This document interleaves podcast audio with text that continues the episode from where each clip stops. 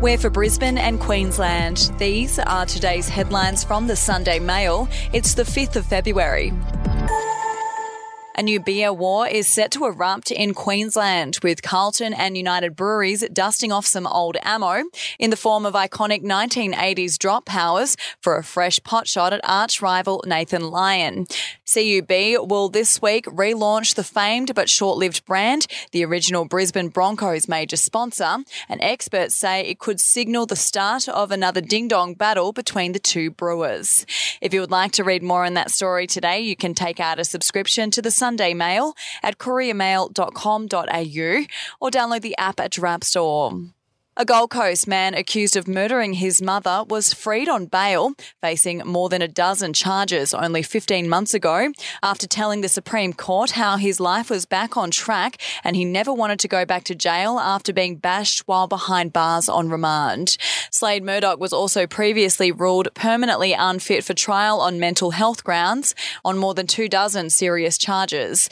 The 30 year old was charged last week with the murder of his mother, Wendy Sleeman, on January 20. 24. We'll be back after this.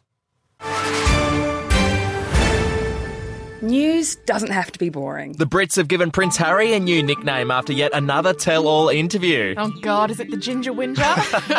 Let the team at news.com.au get you up to speed each day with their podcast, From the Newsroom. a couple were busted joining the Mile High Club. Well, I guess they can't fly Virgin anymore. Politics, sport, red carpets, royals. Get all the goss in just a few minutes. Follow From the Newsroom wherever you get your podcast from. Pilotless air taxis could whisk people from Brisbane to the Sunshine Coast in 22 minutes and become a major job creating industry worth millions of dollars to the southeast Queensland economy in the lead up to the 2032 Olympic Games. The report into the advantages of creating an autonomous air taxi industry in Brisbane has been published by Boeing backed Wisk Aero and the Council of Mayors and comes seven months after the pair inked a major business deal.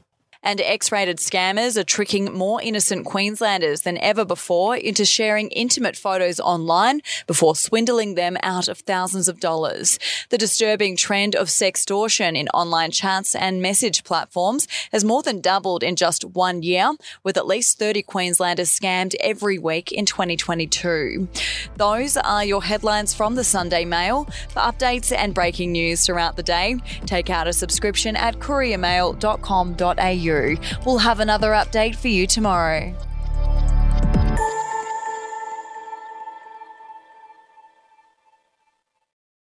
Are you ready to get an inside look at crime from someone who has investigated some of Australia's worst crimes? It was like Aladdin's cave. The luminol found bloodied footprints and bloodied handprints on a wall, so it's Yeah. just like a horror movie. Former homicide detective Gary Jubelin sits down with cops, crims, addicts, victims, small time cheats, and big town lawyers as they tell their incredible stories. My house got raided. Next thing you know, I got bail refused. Next thing you know, I'm on a truck Yeah. to Parklea Prison. Listen I Catch Killers early and ad free on Crimex Plus on Apple Podcasts today or wherever you get your podcasts.